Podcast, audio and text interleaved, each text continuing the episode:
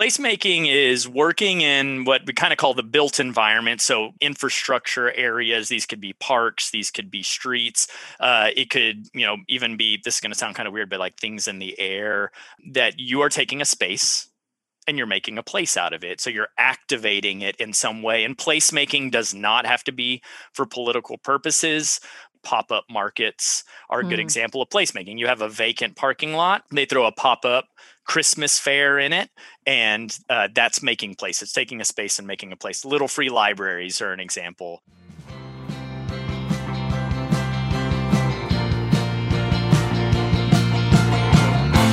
This is Sarah and Beth. You're listening to Pantsuit Politics, the home of grace-filled political conversations.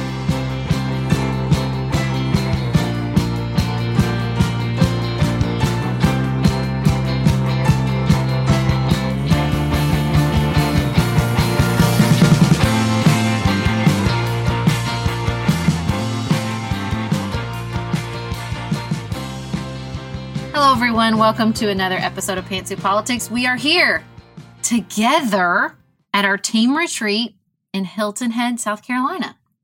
Thank you so much to Jolie for allowing us to stay in your beautiful house here. It is a perfect spot for us to think about the future of the show and think about just how to tighten up what we do and do it better. Lots of you have contributed in a variety of ways to making this week special, and we just thank Jolie and all of you. So, on today's show, we're going to talk about the hurricane and the tragic loss of our soldiers in Kabul and the continued tragedy of Delta. And specifically, we're going to talk about how to hold all of these things at the same time. And in our main segment, we're going to share our conversation with Dr. Ryan Salzman, an assistant professor of political science at Northern Kentucky University, about civic engagement, which we think will be just what we all need after the conversation in our first segment. And then, as always, we'll share what we're thinking about outside politics. Okay, I have a big announcement before we get started. It's really big news. I'm really excited about it. Okay. We've had lots of requests, and we're going to do a pantsuit politics Peloton ride together. I think I set this up correctly. We shall see. On Tuesday, September 7th at 7 p.m. Central Standard Time, we'll be taking a 30 minute ride with Cody Rigsby. I'm going to try to figure out how to video chat y'all, but you have to be following me and I have to be following you. It's at Bluegrass Red. So make sure you're following me. Please join us. There's a link in the show notes so you can schedule the ride so you're we're all there together. I I'm so excited about this. My Peloton passion knows no end. Most of y'all who are also Peloton riders, passion knows no end. So we're gonna meet up. We're gonna share that passion together on a pantsuit politics ride.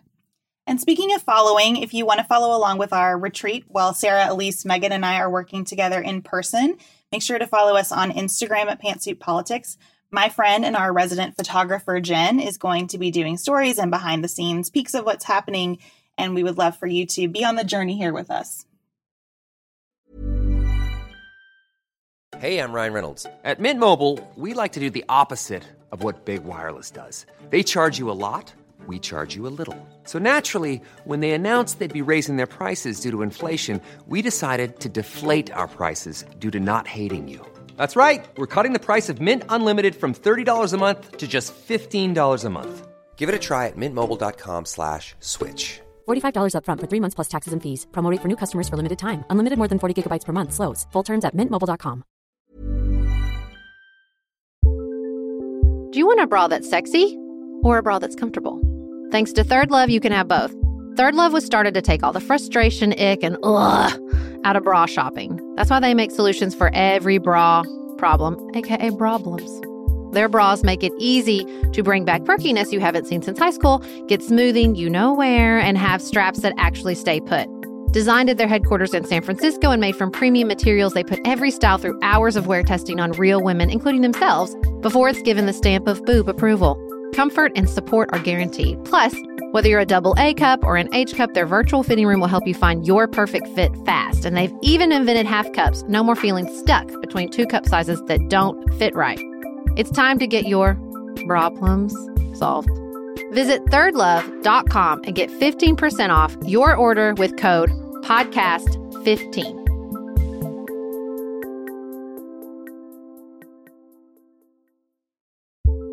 We are special breakfast people here at Pantsuit Politics, but not just when Beth and I are on the road. The truth is, I want something warm from the oven every Saturday morning and Sunday morning. It's just the truth. It makes it feel special, makes it feel exciting. I don't want to work at it. So the first time I ever saw wild grain, which is bake from frozen subscription box for sourdough breads, fresh pastas, and artisanal pastries, I was obsessed. You guys, I've been a member for over a year. It's amazing. It's so easy. Every item bakes from frozen in 25 minutes or less, no thawing required. You can fully customize your wild grain box. You can choose any combination of breads, pastas, pastries. You can even build a box of only breads, only pastas, or only pastries if you'd like. And for a limited time, you can get $30 off the first box, plus free croissants in every box when you go to wildgrain.com slash pantsuit to start your subscription. Sometimes I make one single croissant just for me because I want to feel special, and they're so good. You heard me. Free croissants in every box and $30 off your first box when you go to wildgrain.com slash pantsuit. That's wildgrain.com slash pantsuit, or you can use promo code pantsuit at checkout.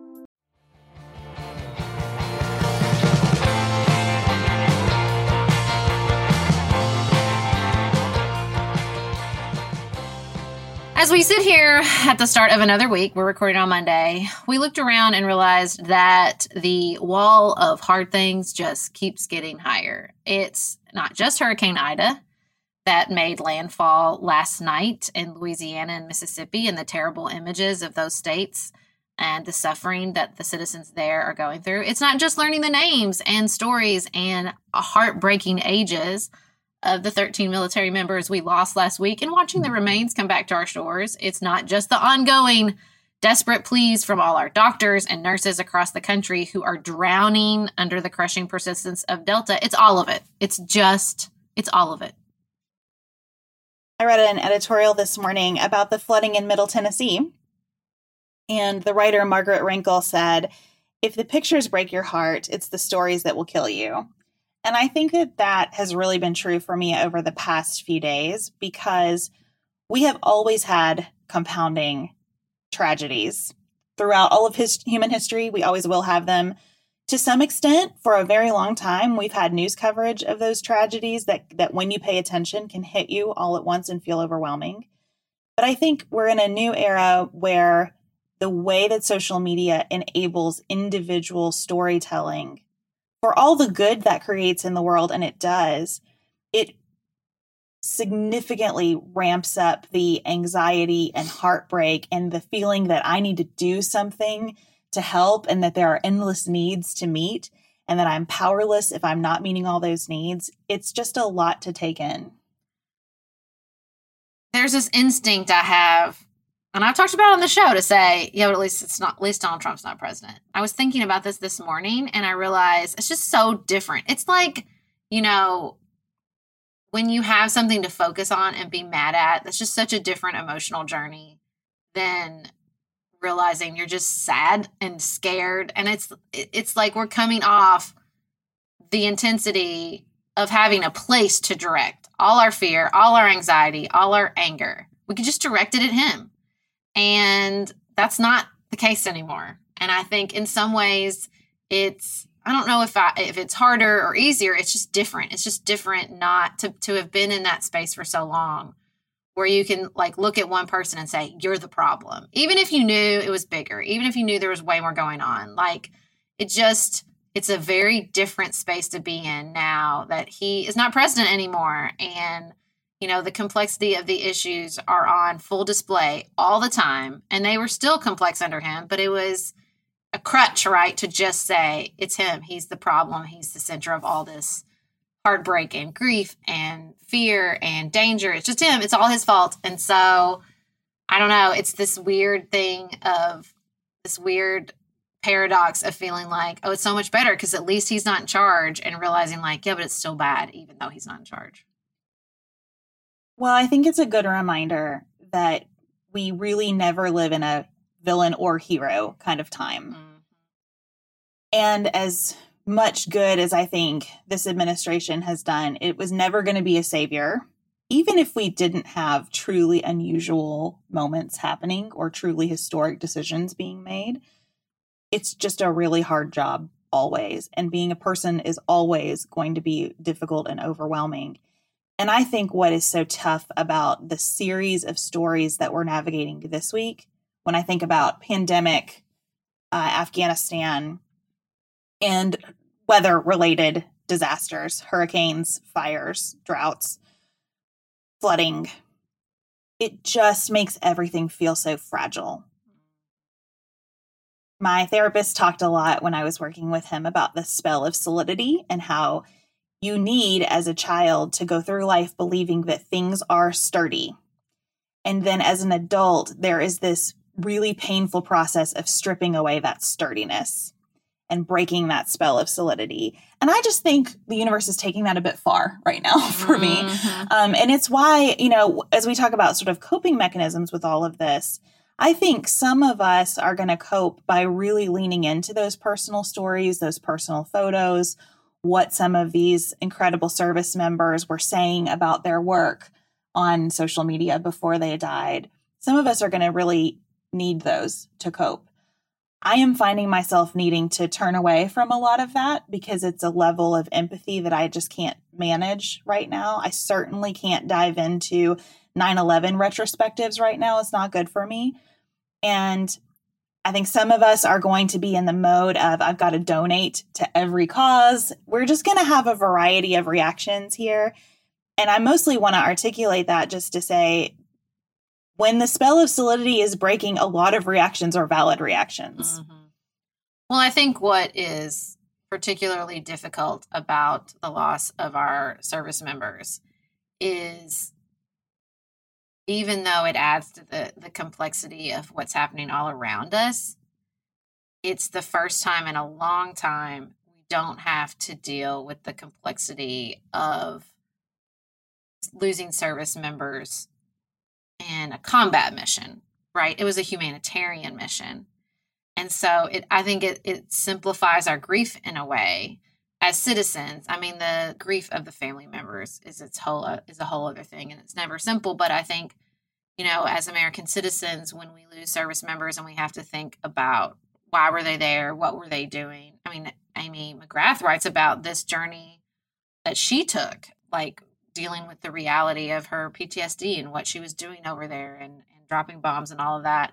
And I think that that's like its own journey, but just, you know, seeing that these service members, like even down to their Instagram posts within the, you know, days before they lost their lives, were just they were just helping. And they were they were feeling so proud of the help they were doing. And I think that like opens up this whole other well of grief because there's not this complexity of like thinking about what they were doing or why they were doing it or or any or why we were there. It's just they were helping people and they lost their lives helping people and that's just so heartbreaking. And I you know the the solidity is so true. I I, I not to make this episode a endorsement of therapy, but I keep thinking about a moment with one of my former therapists where I was where I was expressing, you know, guilt and concern, basically that my my middle son was like crying and upset, and she looked at me honestly and said, "Did did you think that he would never cry or be upset?" And I thought, I mean. No, I just thought it would be like my pre-approved times that I decided he needed to learn a lesson and it was okay if he was crying upset and still honestly even then I didn't like it. But the way she phrased that made me realize like what was my expectation? And I kind of had that aha moment with the globe this week. Like what is my expectation? Is my expectation that children around the world will never suffer? Is my expectation that like is this goal I have in mind of a global community at peace without strife or violence or death? I think sometimes that is what I have in my mind. And so anything short of that feels like I'm doing something wrong or we're doing something wrong. That that solidity is the goal and we can achieve it when in reality I know that we can't. I know that there's no space that we get to where there is no suffering and where there is no death and where there is no violence.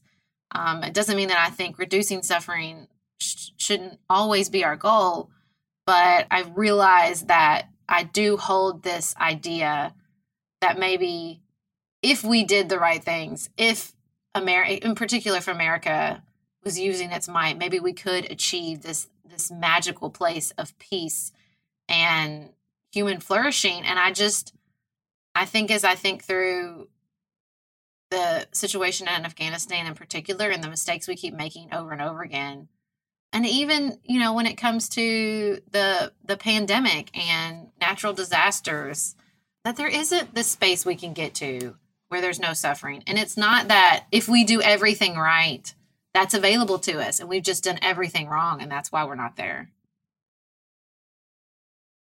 As I listen to you say that, I keep thinking, well, we are doing some things wrong and we are doing some things right. And that too will always be the condition of being human. A corollary to everything that you're saying is I read several opinion pieces this morning that were really helpful reminders to me that all the world's suffering at least outside of our immediate homes. This certainly doesn't apply if you are sheltering in place in Louisiana right now, or if you are putting air filtration systems in your home because the smoke is so bad. The suffering that is not localized is always being curated for us. Mm. And in particular, I was reading about Afghanistan and about what the reality on the ground has been there for the last 10 years and how, had we chosen it, we could have had stories like the one we're seeing now in front of us every single day because th- they, things were happening. American service members did die. The Taliban did horrible things. They were increasing their power. It didn't happen overnight. It was presented to us overnight. And I'm not mad at anybody about that. There is no other way. We can't keep up with all of the suffering happening across the globe at all times. Yeah, this was not the first dignified transfer ceremony in the last 10 years. And that doesn't minimize its importance. And it doesn't minimize the importance of all of those ceremonies that happened when none of us were paying attention and it wasn't front page news. And I think that just keeping some perspective, it's not that it really makes me feel better that terrible things are always happening all around us, but it does put me more in the space you're talking about, Sarah, where I adjust my expectations and I think more than anything, I resist the temptation to believe that I must have an opinion, a decisive one about how this could be better. I think a lot of you are struggling with what is my decisive opinion about how this withdrawal from Afghanistan could have been better. And I'm struggling with that too. And it helps me to let that go a little bit when I recognize how very much is unfolding right now all across the globe that I don't see.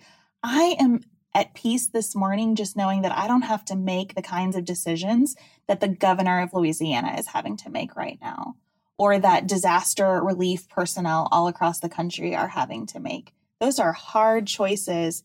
And it just doesn't benefit those folks for me to sit on my couch at home deciding that I've got a better perspective on what they should be doing than they do.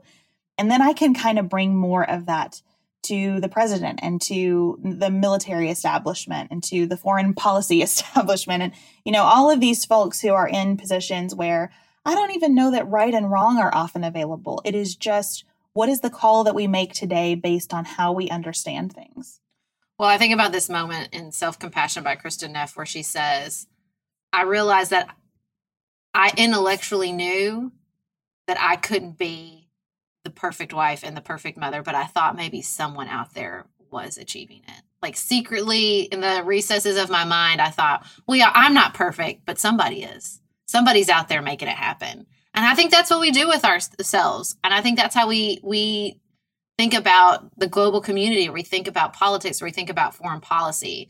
Is well, yeah, we know perfection's not available, but like secretly we think somebody could do it. Somebody could get it right, or somewhere, somewhere in the world they are getting it right. And that's just not true. And so that's not, like you said, to make myself feel better. I think it's just to offer up some self compassion. Because if we're going to move forward and as a global community in this information environment, self compassion is going to have to be one of the tools on the table, not just bombarding ourselves with this idea that we're just getting it wrong. We're getting climate change wrong. We're getting foreign policy wrong we're getting domestic policy wrong, our politics are broken, everything is bad. Like it's just that's not sustainable. I mean, it's not, and it's not also not accurate. It's just not. And, you know, I think that the media is built upon a foundation that thrives on conflict, thrives on pointing out what's wrong, and it's valuable and it's important. And also, we cannot let that be the entirety of our perspective. You know, I think a lot of what's going on with Afghanistan right now, and Matt Yglesias wrote about this this morning, and I agree with him, is there is a a rush to show. See, we're neutral. We were hard on Trump, but we can be hard on Biden too. And there's like a component of that that really bugs me, and I think it is it's like baked into the model, and it just fuels anxiety and it fuels unnecessary criticism and it fuels distrust and I understand that there's nobody at the helm of the ma- what is the mass media like looking out for this stuff, and so that just means as consumers we have to keep that has to be a part of our analysis as taking this stuff in and thinking through like I can feel I can read something and it can make me feel something, but I can't let that be the end of the story. I can't say like, well that that sounds right and that makes me mad and that's all there is to it. We have to keep thinking and have to keep questioning and have to and sometimes have to turn away and say I don't need an opinion on this, or I'm not making decisions about this. And my outrage won't help anything except for make me feel more anxious and more fearful. To your point about self compassion, which I think is such a good one as we think more globally, I keep thinking about this question that I got on Instagram last week.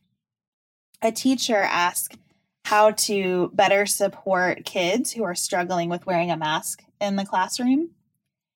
And this is where I think self-compassion has to be part of the equation, not just globally, but in our in in terms of what's in front of us right now as well. I didn't answer the question because I don't have an answer for that question. As I thought about it and really tried to put myself in the shoes of 20 first graders, all from homes that have different perspectives on mask wearing at school, all feeling different ways in their body today. You know, since I have a first grader, I thought about kids who just can't be still or kids who are really excited about Animal Crossing and don't want to think about anything else or or are hungry this morning or whatever. Just the the array of needs that you meet as a teacher in a classroom like this. I just don't think there is an answer to how do you encourage kids who are struggling with wearing a mask. And at the same time, I am certain that the person who asked that question did it in a hundred small ways that no one could verbalize, but she just did. So I think it's so smart of you, Sarah, to say it is both unhelpful to think everything is falling apart all the time and untrue because it is so much easier to pull out what's wrong or to pull out where the suffering is than to pull out all of the ways that we are supporting each other and that we're doing it just by being together. And I think that's why I'm excited about what we're going to share in the next segment because it does help me to sort of lean into tending to what's in front of us when everything is is overwhelming.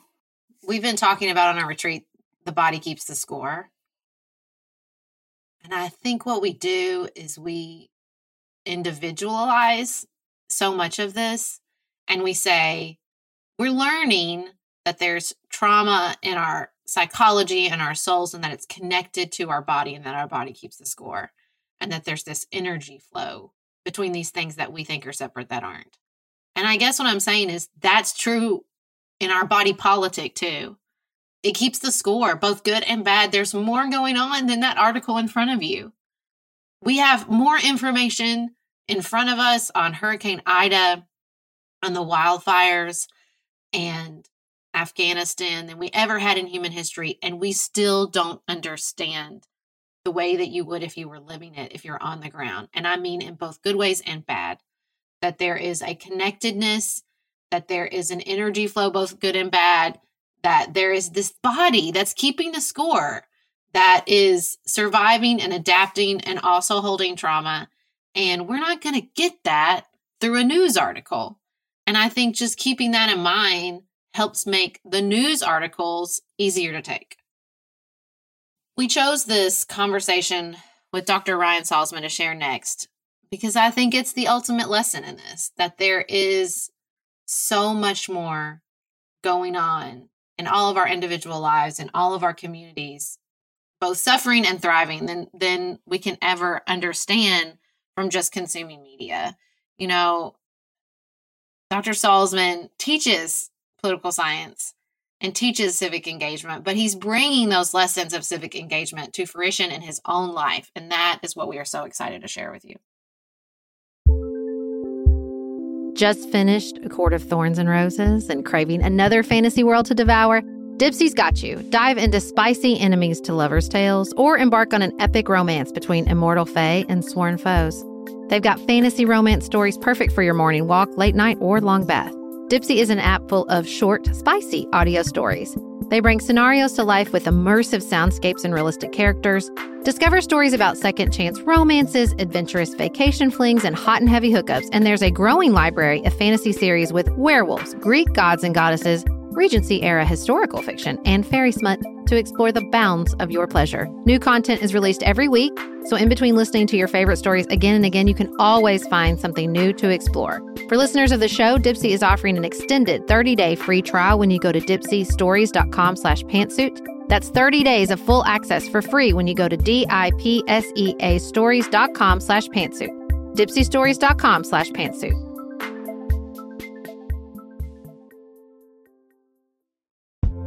If you're looking for a very quick salon quality, but not salon priced manicure, Olive and June has you covered. We've talked about Olive and June's Mani system before. It has everything that you need for a professional manicure in one box, salon grade tools, your choice of six polishes. Those polishes are going to last you for seven days or more. The cost breaks down to about $2 a manicure. Olive and June also has press ons if you want. What I love though is that Olive and June each season is coming out with new colors, and I just got a set of spring and summer colors in quick dry polish. And they say this dries in about a minute. It seemed dry to me in about 30 seconds. It was not kidding about being quick dry. I also love the light colors in this set. There is a huge range. My favorite one is called Kitten. It's like a pinkish gray. The quick dry polish gives you full coverage in one or two coats. It lasts for more than five days, and it is offered in more than 40 cruelty free and vegan polishes. Olive and June just understands what's happening in our lives, that we need to move quickly, but we want to look great and feel great and have fun in the process. Visit oliveandjune.com slash pantsuit for 20% off your first system. That's O L I V E A N D J U N E dot com slash P A N T S U I T for 20% off your first Mani system.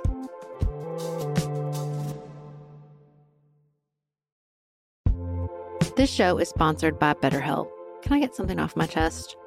Every day I feel a little pang of sadness because I think about Griffin going away to college. Y'all, he's a freshman in high school.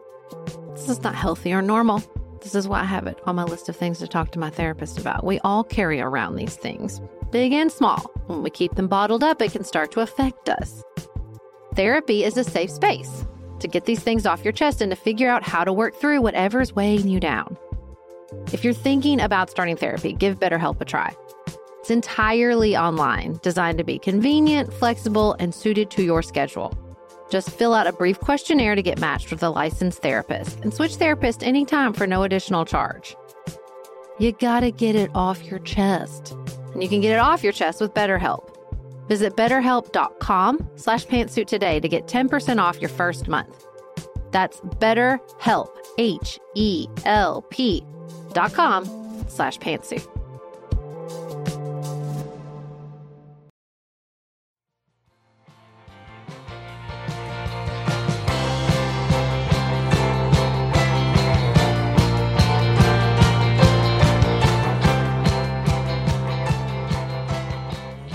Thank you for joining us, Ryan. I really liked your book. I would love for you to start by telling everyone the story that kicked off your research.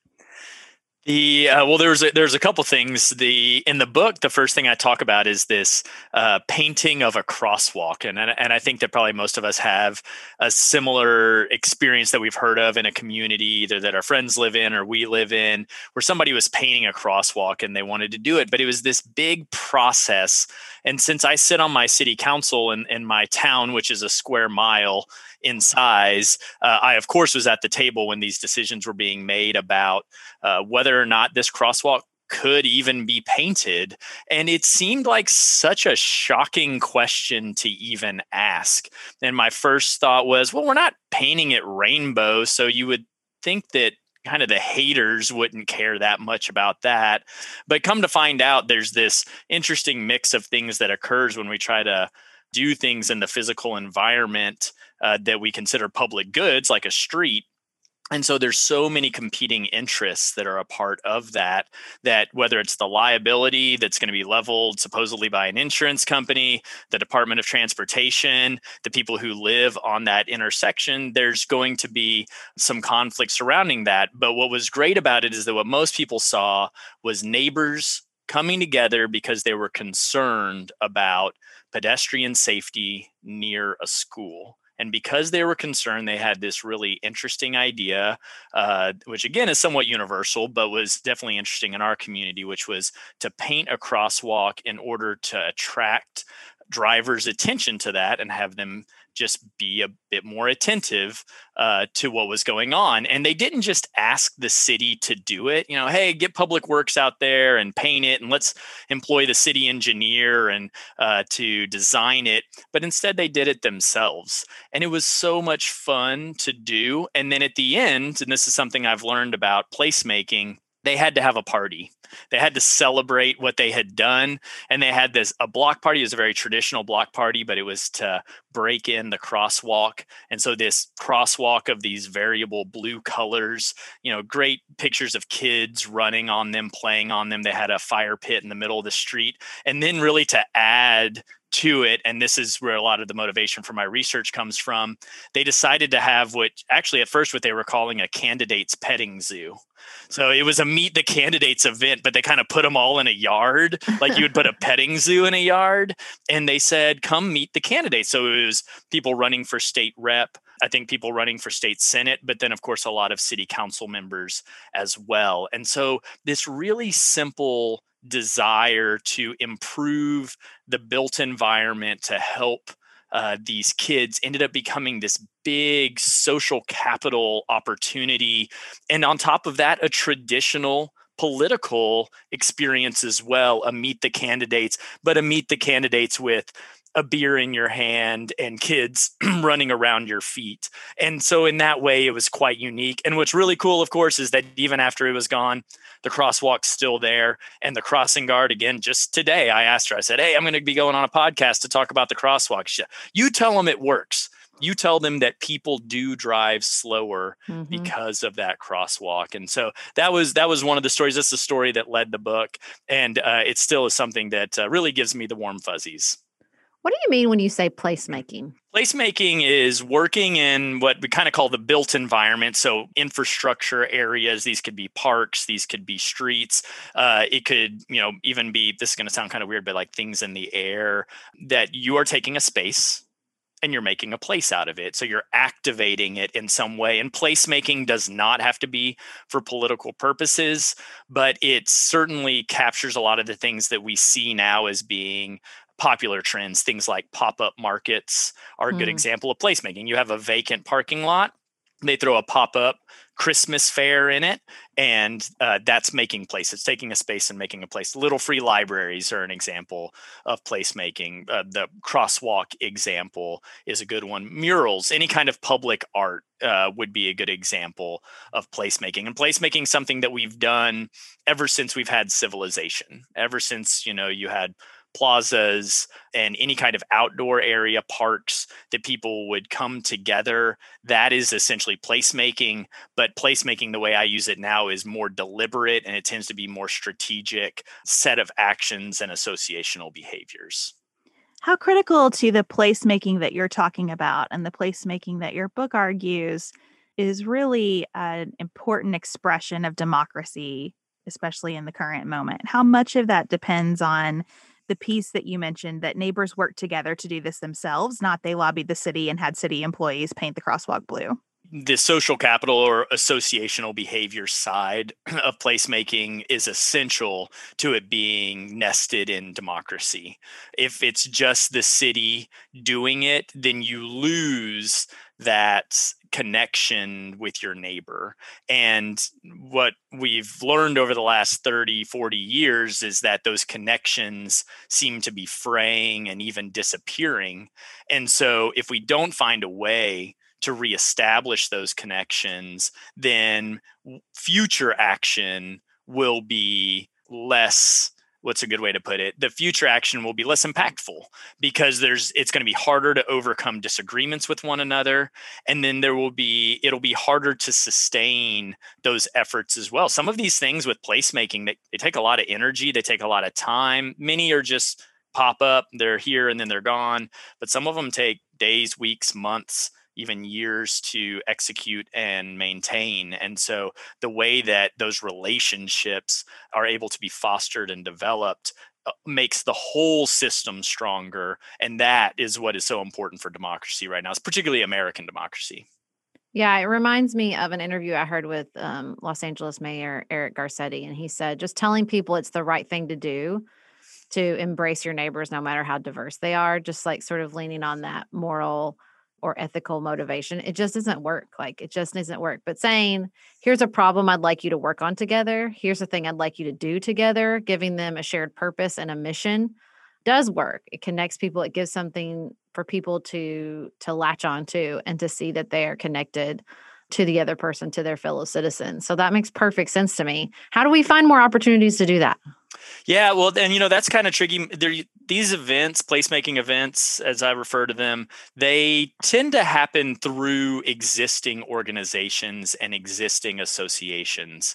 So one of the best things that you can do to try to identify placemaking opportunities or things like that that build this associational behavior that are that are fun that you want to do is to find in a, a, a group that you would like to associate with. Neighborhood associations church groups i think are excellent you know very strong networks that even have a little bit of budget behind them. These things are rarely mm. free. They don't have to be expensive but they're rarely free.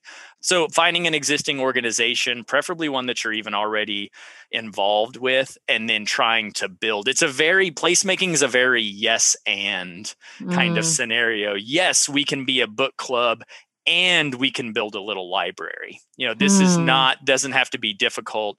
Um, and in fact, building the library is another opportunity to get together and drink a beer, drink some wine, or whatever it is you do with your book club. Talk about things, let the kids run around. It's just another opportunity to be together. That's then going to make the book club more enjoyable. That's going to make your fellowship at church more enjoyable your um, you know the before and after time at church before uh, the service begins that you're seeking out people to work on these projects. So that's really the best way if i were to suggest to somebody that they wanted to engage in placemaking that the second best way is to just do it yourself there's actually a, uh, quite a bit of placemaking that's done that's called tactical urbanism and the mm. whole point is to be very uh, covert about it actually in part because it may be illegal what you're doing now it's one it's one of those illegalities like jaywalking like chances are you know nobody's nobody's gonna ticket you and at worst it would be a ticket uh, i've often thought you know speaking of crosswalks i'd love to just paint little ducks like mama ducks with ducklings walking behind them and paint that in the crosswalk just to send the image, you know, to let the drivers know yeah. families are here. Families are, if I did that, I would do it without telling anybody yeah. that I was going to do Well, it. it's like the person who actually knits the little hats for the ducks in Boston. Like they're the actual ducks in the park and they have like costumes. Yeah, or or what do they call it? like um, there's a lot of knitting that goes on. Oh, that's yeah. kind of weird to say, yeah. but that's a perfect example of placement. Have you ever stood around a bike rack like you will stand around a bike rack that's been knitted all over? You know, I mean, that's it's really a testament. And then you talk to the person standing next to you uh, about that. So those kinds of things, they don't. They just take somebody who's interested in, it. and you do have to have I hesitate to use the word skill because definitely when I started building little libraries, I would not use the word skill. But whether you're making hats for ducks or painting on the road or building little li- people don't live in little libraries. This isn't yeah. you're, you're not trying to keep a homeless person warm. There's it right. really kind of lowers that expectation, which is also makes it a lot of fun.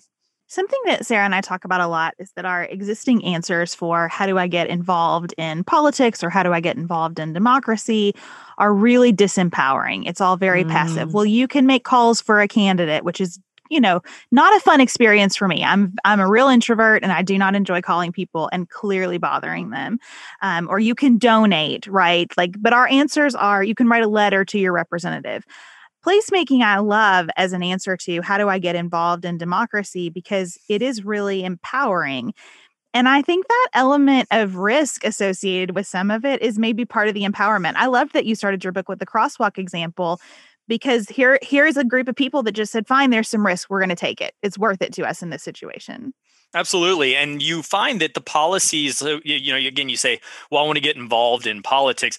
Well, how is painting a crosswalk getting involved in politics? Well, I'll tell anybody who's listening right now go try to paint a crosswalk near your house, mm-hmm. and you mm-hmm. will learn very, very quickly to what extent this, in, this is involved. When I tried to build little libraries for the first time in my community of Bellevue, Kentucky, I got a letter from the city saying that if we built these, we would be cited for building little free libraries. I mean, it doesn't take long before you're sitting in a in a room with council people flanking you and um, and bureaucrats kind of everywhere to realize that it, it does touch these things.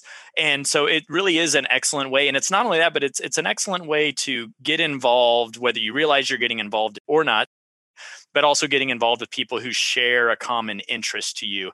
And placemaking has this intersectionality to it.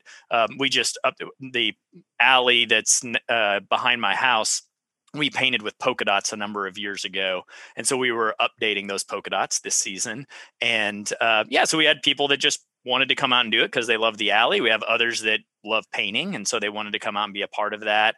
And so it was really interesting to me the number of different reasons that people came and almost none of those reasons had to do with the public policy of pedestrian safety. It had to do with all of these other myriad things and yet you only had to talk for about a minute before they all the second thing they jumped to was public policy.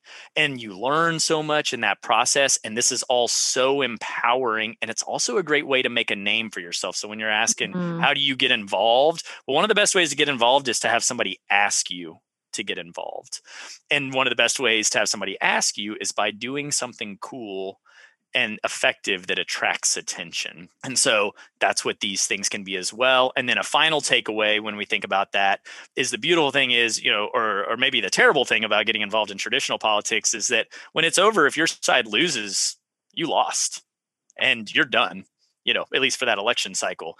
If you build a little library even if your side loses, whatever that means, there's still a little library there. I've been trying to convince political candidates to put up little libraries and do things like that for years now. And I said, you know, you're running in Northern Kentucky as a Democrat, for example, you're going to lose. I hate to be the bearer of bad news to you. You should run. This is important. You're driving the policy conversation, you're activating people. But if you built 10 little libraries, even after your election loss, you can still drive by these little libraries and you watch kids get books out of them and you will derive a sense of satisfaction and purpose from that long after the election is gone. So it really i've always been impressed by the durability of the influence positive influence of uh, on people of placemaking. Well and i think placemaking for me speaks to something i have a lot of concern with when we talk about politics and how it plays out in our lives which is you know the phone calls and the you know social media engagement and a lot of the ways we traditionally think about politics especially national politics speaks to a sort of political hobbyism. And listen i'm not trying to bust on political hobbyism. I'm a political podcaster. You know i think that there's that we forget that politics is about power. And even at a very small level like a crosswalk there are stakes and stakes speak to power. And i think that getting our feet wet with that and like putting a little skin in the game beyond just electoral skin in the game, not to, you know, downplay the stakes of that. The stakes of that are extraordinarily high, but to remind ourselves that like there are stakes also at the governmental level, not just at the electoral level. And and sort of seeing that play out, be it a crosswalk, be it a um you know, I read a book where they were talking about some of the political parties who were hosting like car clinics so that people could come in and get small car things fixed or daycare on electoral on election days so that people who had to work and the schools were off had an option like really providing impact in people's lives. That's what the like old party bosses used to do right? Is like show up in people's lives. I'm reading susan page's new biography of nancy pelosi and she talks about nancy pelosi's mother um, nancy pelosi came from a political family in baltimore. Her, her father was the mayor of baltimore had a favor file and people would come in and ask for something and she'd say okay we're going to help you get this job or do this that like this real impact in your life your name goes in the file and the next person that needs something i'm gonna call you you know like it this this very because that's what happens too as you do this stuff you build connections and you say okay you help me out i'm gonna help you out this time or i'm gonna show up at your event because you showed up at my event and it just it forms those connections it raises the stakes it shows you that sort of flow of power and connection inside a community and that that's really what government and politics can be about more than just reaching out to strangers and and trying to convince them to vote for your candidate. Yeah, I don't know when it became such a thing that that's all we do in politics. Mm-hmm. And maybe it's been that way my whole life. I remember growing up and you know going out when I was seven years old and putting up Dukakis signs with my dad. And uh, you know as uh, Dukakis and I was from Central Texas so you know you can imagine how that one went over although we should remember that Ann Richards was governor of Texas at the time so it was a different world that we lived in then. But yeah that's what it was and it was but it was even going to a lot of like barbecue fundraisers and things and at least those had some social capital intersectionality with it. But you know they, it, somehow along the way we really started to separate politics from you know and putting it in like this partisan camp and then there's civics. But the aristotelian kind of like the ultimate classical ideas that are around politics have nothing to do with elections but they have instead to do with us as individuals and how we as individuals you know manifest our own powers. Aristotle said you know bears have claws and bees have stingers. You know humans have reason speech and that is why we are political animals. Uh, and yet again that that term politics and political has been totally co-opted. But i'll tell you that's become one of you know what you touched on there sarah has become one of my you know kind of biggest battles that I have to wage either with my students or with my neighbors is just trying to help them redefine and reconceptualize politics um, and that's uh, it's usually uh, fruitful but uh, but i'll tell you it's not easy it's not easy to try to help people kind of work through it it's almost ptsd mm-hmm. not to mm-hmm. use that term flippantly but people especially over the last five years 10 years 12 years it's really changed fundamentally how we see the political system and we're burned we're burned out by it uh, but that's where if they can take something like your book you know i think you're wrong but i'm still listening and then marry it to this this doing and that's one of the things about placemaking is it's about doing things so you know take off your jersey but put on your paint smock you know that that'd be mm-hmm. that would be the mm-hmm. follow-up i'd write to that chapter uh, so or put on a different jersey the jersey of your community the jersey of whatever it is that's most important to you and you'll find people that want to do that with you and we saw a lot of that during the Black Lives Matter protests last summer.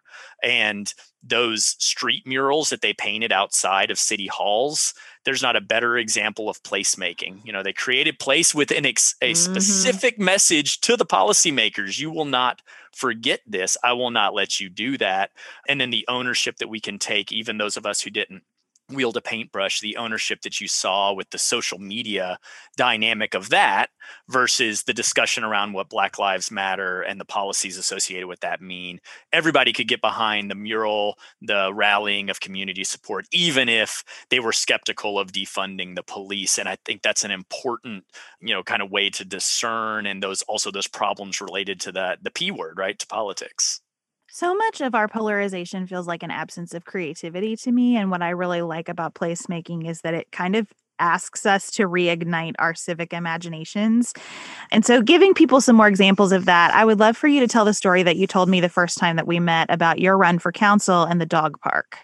Uh, my run for council and the dog park. Maybe you'll have to remind me. you were telling me that people really wanted a dog park uh-huh, in your uh-huh. community, uh-huh. and that you talked about, and, and I think you did a pop up dog park. Did you not? We we did not, but that's what we had suggested is that people do a dog park. So yeah, this is a this is a great you know thing about placemaking and creativity is that there's a side to it. It doesn't have to be this way. And something I should have mentioned already is that placemaking is often co opted by people in power, by bureaucrats. It doesn't mean placemaking's bad, but going back to the beginning of our conversation, that it's just not the same if mm. you have public works paint on the ground. But this idea of temporariness is is really cool and is actually really empowering. And so we had we were planning on doing that, and I was encouraging them to say, you know, before we spend ten thousand dollars on creating this dog park, and I'll be honest, that is probably a gross underestimation of what it costs to do a dog park. So this is another thing we learn in the in the process of doing things like placemaking is how expensive stuff is. You think that fencing permanent fencing isn't that expensive. I learned recently we got a bid on one of those water fountains that has a, a dog water fountain on it too, drinking fountain. Mhm. Oh, I bet- I Twenty bet- five hundred dollars. Yeah, I believe that. I Twenty would have five guessed hundred more. dollars. Yeah, I would have yeah. guessed I think we found a cheap one. I think that's just the one that we found. So we were Mm-hmm. suggesting at the time, Beth, that you and I spoke.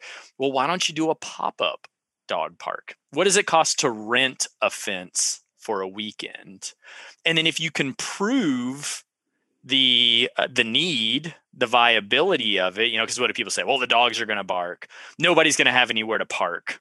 Well are people even going to pick up the dog poop? You know you get these you can probably rattle through a half dozen kind of naysaying things even if you love dogs and you love dog parks the creation of one's very different. So what do you do?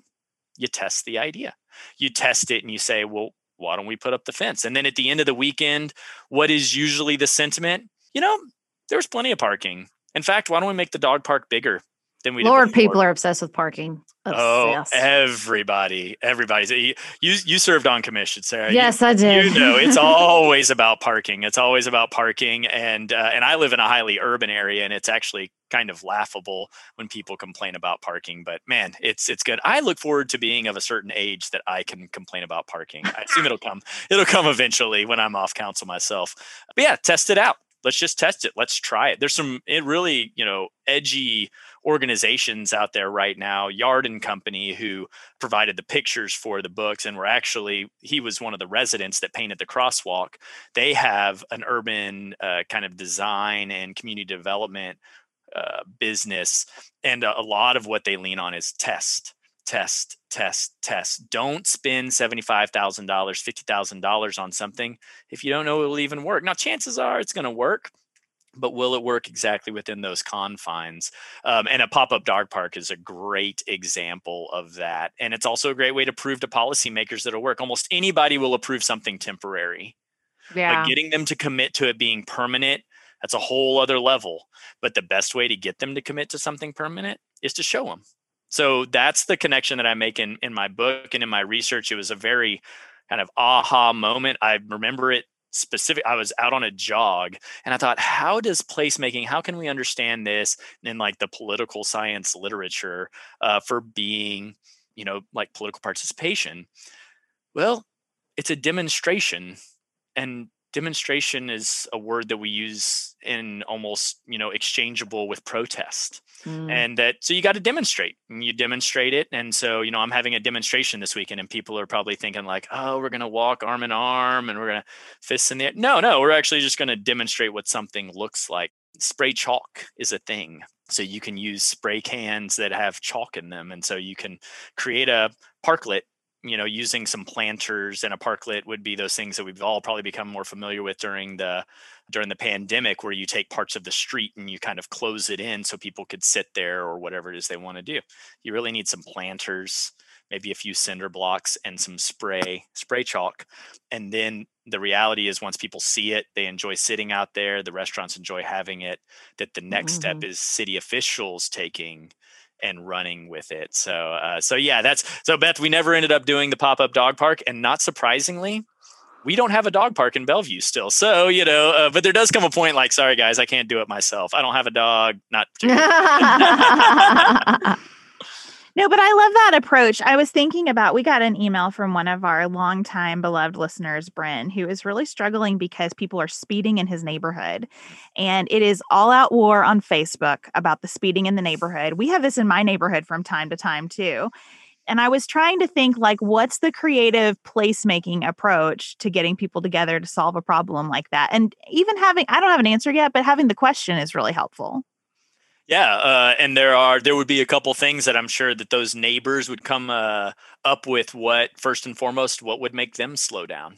And this is Mhm. where we see not only those signs that say uh, "kids at play" or "drive like your kids need here, uh, live here," but we see some of those signs that are shaped like kids. yeah. Uh, you know, so things like trying to pinch the roadway, trying to make it smaller um, in a weird way. I'd almost suggest, you know, Putting my- cars on the street so people slow down. That's actually a good cars- idea. Putting cars on the street. Uh, you have yeah, little kids. It, it feels it feels sort of counterintuitive. Like, well, if I put my car on the street, then my kid can dart out from behind it. But I think you're right. I think in a way, it sort of like pinches it down and makes people pay closer attention. I've started using cones. Uh, we this polka dot alley that's actually adjacent to our house. It's at the side of our house, uh, and uh, yeah, we'll put cones just at the mouth of the alley. We don't close the alley, but we put it at the mouth of the alley, and we'll bump them out into the street. So as cars approach, they see the cones. So I'd suggest that. I'd say put a cone out next to your car, and chances are somebody driving down the street is going to think that there's somebody working around mm-hmm. there and they mm-hmm. should be careful they're looking for like the tree trimmers or the utility people think about who use uses cones you don't want to get hit by that utility but you don't want to hit a utility person somebody who's working on that set it out right next to your car so nobody can claim that you're blocking the street but there's something about that visual and then take it in because if you leave it out, then people get what, used to it. They get used to it. Exactly. It's like crosswalk flag. I have in Bellevue. They're like, we need flashing crosswalk signs. We have one. Nobody yields at it. It's not like the ones you see today that are that are ringed, but it's an old one with a flashing yellow light on it. And I always say, well, we have one. And they go, where? And I said, exactly. Yeah. You know, you can put it in. So there are ways to do it. But yeah, pinching the street, bump outs, trying to put stuff in the street. So this could be your spray spray chalk or just take chalk and just write real big in the middle of the street slow oh, down. yeah, it's and then if it well works, and i just think too as you as we try to tackle these problems i was thinking it's really important to remember like it's not all going to be fun. There's going to be a person in your neighborhood or in your community or in your organization that doesn't want to do anything. And there's another person who's going to think that person's the worst because they don't want to do anything and they're going to want to complain to you and there's gonna like it's not i think it's important just to set expectations.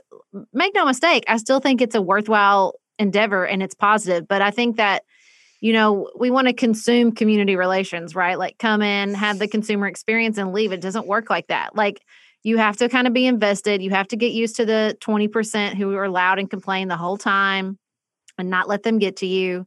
You have to take two steps forward and three steps back sometimes and still count it a win like i just think that we've sort of lost our our bearings on what it's like to do this kind of stuff and it sounds it sounds like i mean when you use words like chalk and polka dot it sounds very fun and it is and also it still involves human beings who can be a real pain in the butt sometimes so just like remember that. It's okay. Like I am okay. So- i'm shocked that you would say that people can be difficult. i just can't believe that. Well you know here's the deal haters gonna hate you know? Mm-hmm. that's just all there is to it and honestly you need some haters. If if nobody's hating on what you're doing i'd argue you're not you're not doing enough. Listen, my uh, friend in eighth grade told me a queen with no enemy is no queen.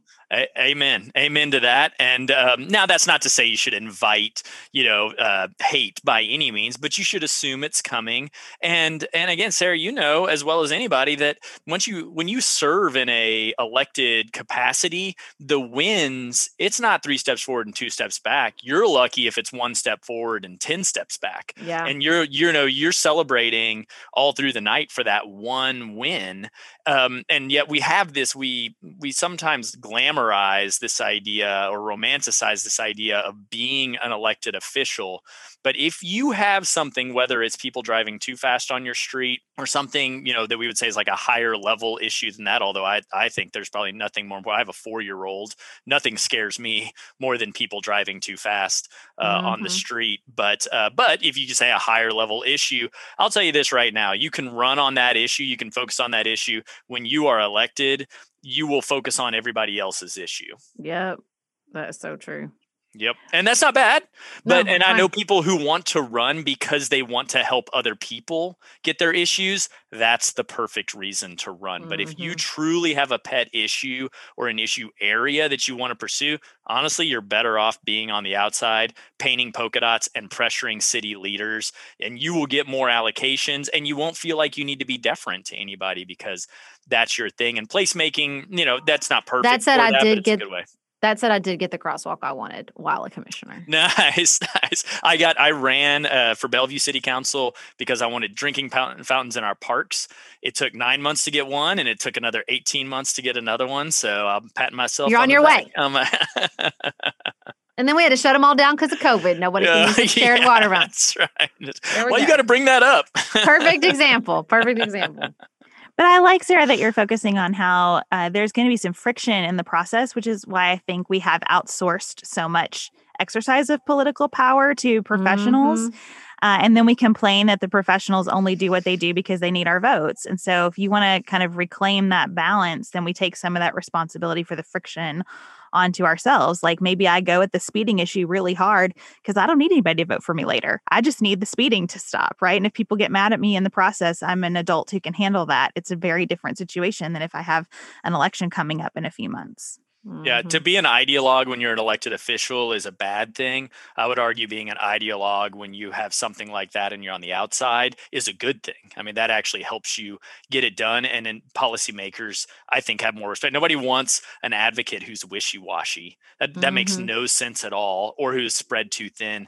We all have those people who show up to, you know, city councils and even go down to, you know, the Kentucky state capitol and every other state capitol and they're they're down there daily. It's like, is this it back to the hobbyist? It's like the cones. People stop noticing you. They do. They do. Absolutely. So to focus in on that and maybe at that point if that's really you want to deal with every issue, you should run for office, but uh, but we know how that's likely going to going to work out for sure. Ryan, I would love to just give you a chance as we wrap up to talk a little bit more about how big these concepts can be. I think about the speeding example that Brent offered up. You know, he is concerned about this because he doesn't want more of a police presence in the neighborhood.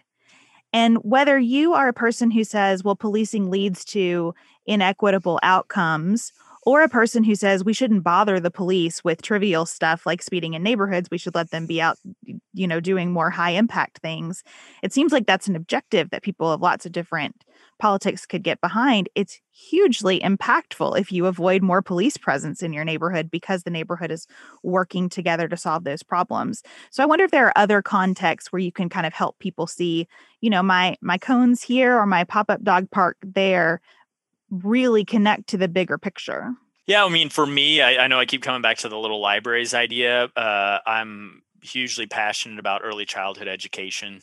And so, little libraries, I feel like not only putting one out in front of my house, but making sure that there are some around town and accessible has proven to be a pretty high level issue. Kind of surprised me. We have, uh, like I said before, we uh, Bellevue is one square mile, uh, and so we're we're in the urban core of Greater Cincinnati and now we have about 22 little libraries in our community and what's even at a higher level is that we've begun working the public library and the public library has uh, endorsed maybe too strong a word but they've created programs to make sure that library or books are getting into those libraries. So i believe in literacy i believe in early childhood education that these are essential for our communities and for our nation and little libraries help me get at that thing and then add to it neighbors walk by they take books during the pandemic we uh, we put food in our little library so you know people always say well create a little free pantry and i said well why don't you just you know make a little library and put some canned corn in it i mean you can do that not surprisingly the popcorn went first then the mac and cheese and the canned vegetables were dead last. Somehow the carrots, my kids love carrots. So that would be another example of one. A lot of people, their big issue is art. And almost all of these things that we're describing are aesthetic.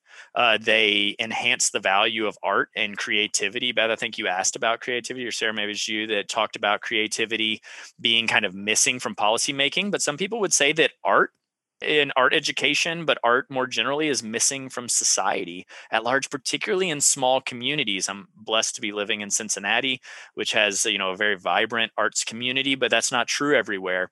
But this doesn't have to be fine art. So that would be another example of how these seemingly small things, even working with chalk and being temporary. I mean, we've probably all seen those videos of the monks doing the colored sand, you know, for sometimes days at a time to create these beautiful um, artistic creations and it's very meditative practice and then what's the deal at the end right? They wipe them away. It's Mhm. gone. Does that make it less because they wipe away? No absolutely not. In fact that's what makes it even more amazing that they do it.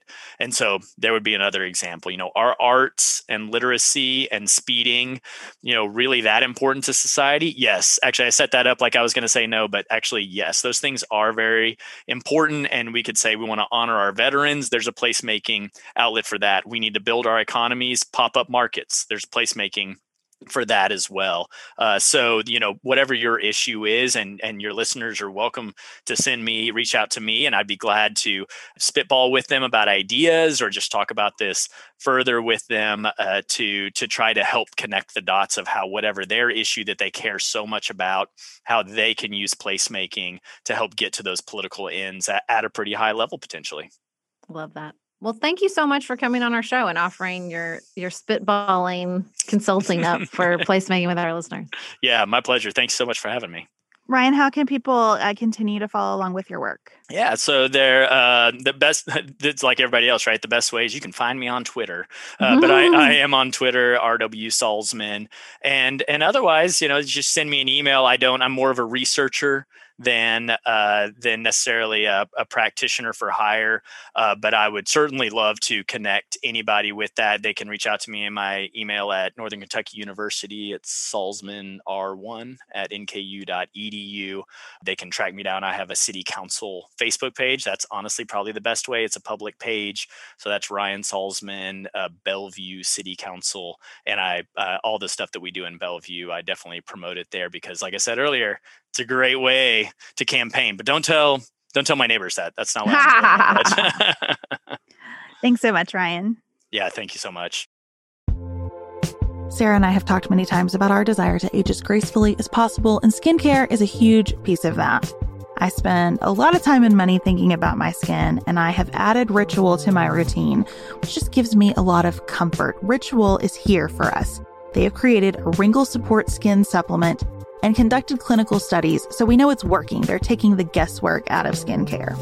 Ritual Hyacera is one of several Ritual products that I love. I take the daily multivitamin, I take a probiotic, and Hyacera is that once daily skincare supplement that is clinically proven to reduce wrinkles and fine lines and increase skin smoothness in 90 days. I recently met a friend for the first time in person as opposed to online and we were discussing the fact that I am 43, and she said, I cannot believe how young you look. And I thought, thank you, Ritual, for that.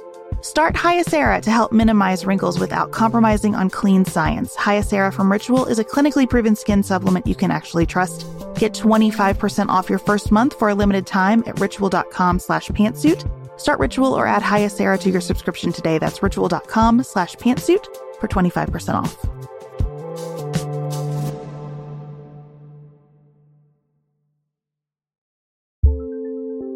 There's not much worse than a dry and itchy scalp. Also, when you get your hair colored and then it does not last as long as you and your stylist discussed. It could be that unfiltered, mineral filled water is the culprit. Hard water is a leading cause of damaged hair and dry, irritated skin, and about 85% of the United States uses hard water, filled with dissolved minerals and added chlorine. That's where Canopy's new filtered shower head comes in. Canopy, known for their beauty hacks and reimagined humidifier, has revolutionized the filtered shower head.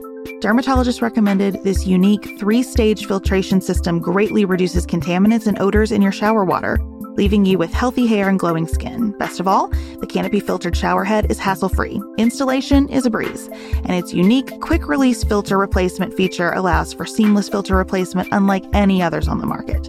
Go to getcanopy.co to save $25 on your Canopy filtered showerhead purchase today with Canopy's hassle-free filter subscription. Even better, our listeners can use code PANTSUIT at checkout to save an additional 10% off your Canopy purchase. Hurry, your hair and skin will thank you.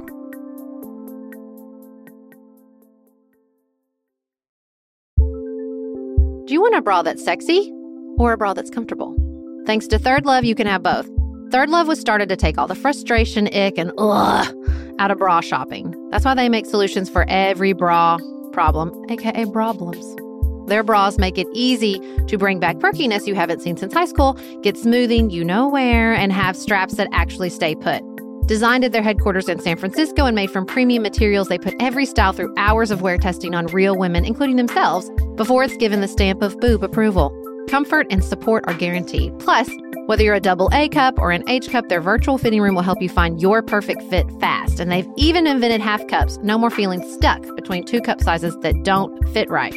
It's time to get your problems solved. Visit thirdlove.com and get 15% off your order with code podcast15.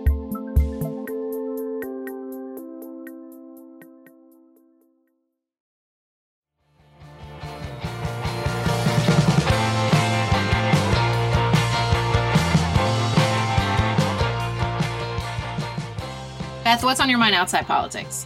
The White Lotus. I've been dying to talk to you about it. You had to finish it first. We're going to try to have this conversation without spoilers Ugh. because I don't want anybody to miss the experience of watching The White Lotus. I just think the spoiler is like the least important part. Whatever, it's fine. But like that part is so unimportant to me. It's like the the surprise at the end is like the least impactful part of the series. But it's fine. I will follow the no spoiler. I agree, but everyone doesn't feel that way. So here's what I keep thinking about and why, even though I can't say that I like enjoyed every moment of watching it, that would be a little strong. I keep thinking about it and I just made a list of questions that I am going to be thinking about for a long time because of the White Lotus. First, let me say, we all know that I don't like prestige television. We all know that I would rather be watching Survivor than something like the White Lotus. This hit a good sweet spot for me though, because it was not violent. It was not like, let's crawl into the absolute depths of human suffering. It presented these questions that are like everyday questions. I will be thinking for a long time about whether I'll ever let Jane and Ellen bring a friend on vacation. I will be thinking for a long time about how often I casually make a promise that I probably won't keep, hmm. or how often I get my hopes up when someone else does that. I'll be thinking about just the ways that we all learn things about family members that surprise us. And sometimes we learn them, you know, after we have a chance to react to that surprise and process it with that person. A big one that I'm going to be thinking about is how often I act like a tourist in someone else's sacred space. That's a huge theme, and a lot has been written about the White Lotus and all of these wealthy white people rolling into Hawaii and vacationing while taking in like bits of of really sacred Hawaiian music and ceremony. But I've even been thinking because of this show about how I treat other people's homes. Like I love being invited to someone else's house for dinner. And that's like their sacred space and I'm kind of a tourist in their sacred space for that moment and it's just something that I'm going to be considering for a long time. So I I loved all of the things that this show has caused me to reflect on. I mean, I first of all, to zoom all the way back out, I'm worried that your prestige television idea of prestige television is like just Breaking Bad. I mean, Mad Men's break prestige television. Nobody gets murdered. Okay, there is like a really intense moment with a lawnmower, but like Otherwise, it's not super violent. It is the depths of misogyny that I have lived enough in corporate America that I don't need it on my television as well. Well, but like even, uh, I mean, well, I was going to say Sopranos. That's not a good example. It's a bad example. Game of, of Thrones is a bad example. Violence. yes, yes. I'll just true. wait until you bring me a good example. I don't know, but I don't know Friday Night Lights, which is a good reference because uh, Tami Taylor shines what's her Connie Britton? I was like, wait, what's her real name? Connie Britton is so good in this. Uh, I don't know if that's prestige television. It's definitely not that violent. Well, there's a weird second season, but there's violence in the show too. So uh, at the end, that's the spoiler. It's not really a spoiler that there's violence though, because they announced that from the end. I mean, that's why I love prestige television because I want to think about all these different things. I want to. I that's why I want TV to make me think about hard things. I understand that that is not everyone's desire when they sit down in front of television. Uh, listen, I've always said like I wanted my tombstone. She asks hard questions, so I like my entertainment to be the same way. Like I want to think deep. I want to I want to go all the way in immediately. And I thought that show did this really well. I thought that it was immediately apparent that this was not a show to numb out. That this show is like is is taking you on a journey but like it, also not like i i didn't feel like even though i knew we were trying to get to the bottom of the the dead body that we see at the first episode i thought that mike white did a really great job of just sort of uh, i don't know i don't think leading is the right word just like exploring some things with us without answers in mind without destinations in mind. To me that's what really good television does. It doesn't present a conclusion. It says like, well, what about this though? Well, yeah, but what about this? Um, and reading some interviews with him, I really just loved his approach to that and his idea of like, I, this is what art is supposed to do. It's just supposed to help us ask hard questions. And I don't have the answers. And maybe some of my questions were messed up. And maybe the fact that I, as a white guy, took this TV show to Hawaii is is is a critique in and of itself. And that's okay. I just thought that he held all that really, really beautifully and it was just a good example. I don't want them to do a second season. I think that that's a bad idea. I think uh, the british are much better at saying we did a thing. It was really good. Let's just leave it there. I'm wondering if Ted Lasso should have been like that, if I'm being really honest. Because then it becomes numbing. Then it becomes, well, I just watch The Office because it makes me feel good, as opposed to, well, it's good art because it, it presented this little this little sliver of life and human interaction and said, but like, what about this? And then when you stretch it forward, well, then you're doing something different, which is fine. It's just not my jam. I have confidence in Mike White, though. I loved the show. I loved it more after reading a lot of articles about it, and especially after reading Vulture's interview with him. It's the headline was Mike White accepts your criticism. And he did such an amazing job in that interview of saying, Yes, yes, I use this music. Yes, I use this space. Yes, I'm a white guy. Yes, I live here. Yes, I personally made the choice to be the rich white guy who moved into Hawaii. And what does all that mean? And yes, we need storytelling from people who aren't like me, who aren't rich white guys who get to live in Hawaii and be on Survivor and live all their dreams. Uh, and I have stories too, and I don't know how to handle those things. I don't know how to think about all of that. And so I think about some of it through my characters. It just made me honestly, I would like to be his friend. I would like to sit around and talk about these things with him because I think he has a really interesting, healthy perspective on on a lot of the difficult questions that surround making a show like this. Are you going to watch Enlightened? I don't know. I watched a little bit of it and I stopped. Um, I did not finish it, even though I knew it was critically acclaimed. And I, I saw where he. I think I watched it too late See, that's the thing. It's like that sometimes they get stuck in time. There's not a lot of. Um, it's hard to find really good television because they're responding to a cultural moment that holds up really well. And so I think that's what's that's also what's hard to get uh, among other seasons. Like I just think like let's just let it be the the the moment it was and not try to stretch that out because then again it starts it starts being less about the creativity and the art and it starts to be more about like the consumption and the capitalism of that particular form. You know we've talked about this with tv and i think they get one good thing and they're like let's do it a million times. Which is just not a great instinct. Well i would like for someone to make his his vehicle for jennifer coolidge that he talks about in some of these interviews. He had another idea for her and i would watch her read the phone book. I think she is so funny and so interesting to look at and think of like what's going on behind her eyes. Like she just is I don't know, such a rich character to me in so many ways. Well, I never would have um, said that about her before. She's not a rich character in Legally Blonde. She's not a rich character in Best in Show. I think that what's so powerful about The White Lotus is we all thought we knew Jennifer Coolidge's shtick, and she was like, oh, I've got so much more to me than you thought that I did. And I think that's always, really great. I always felt her more. Best in Show in particular, I always felt that there well, she had some warmth. It wasn't like pure deads. I'll give her that for sure. But anyway, I really enjoyed it. I'm going to be thinking about these questions for a long time. I just loved all the articles that I read about it and the choices that were made. And so I'm excited about whatever he does next. I'm I'm going to take that second season and watch it for sure. Well, thank you for joining us for another wide ranging conversation here at Pantsuit Politics. We thank Dr. Ryan Salzman for sharing his time with us, and as always, to all of you for sharing precious moments of your your time with the two of us. We will see you back here on Friday, and until then, keep it nuanced, y'all.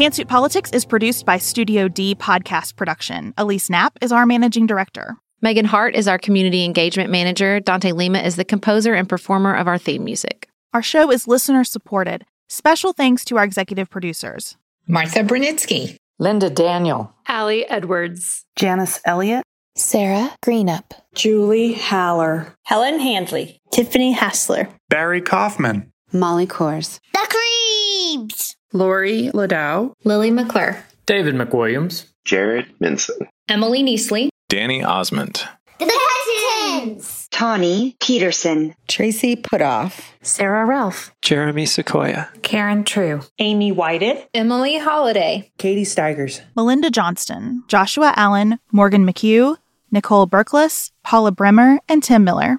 To support Pantsuit Politics and receive lots of bonus features, visit patreon.com slash pantsuitpolitics. You can also connect with us on our website, pantsuitpoliticsshow.com, sign up for our weekly newsletter, and follow us on Instagram at pantsuitpolitics. Ad break, ad break, ad break. This would be a good time for you to take pictures so the clicking is not registering. Okay.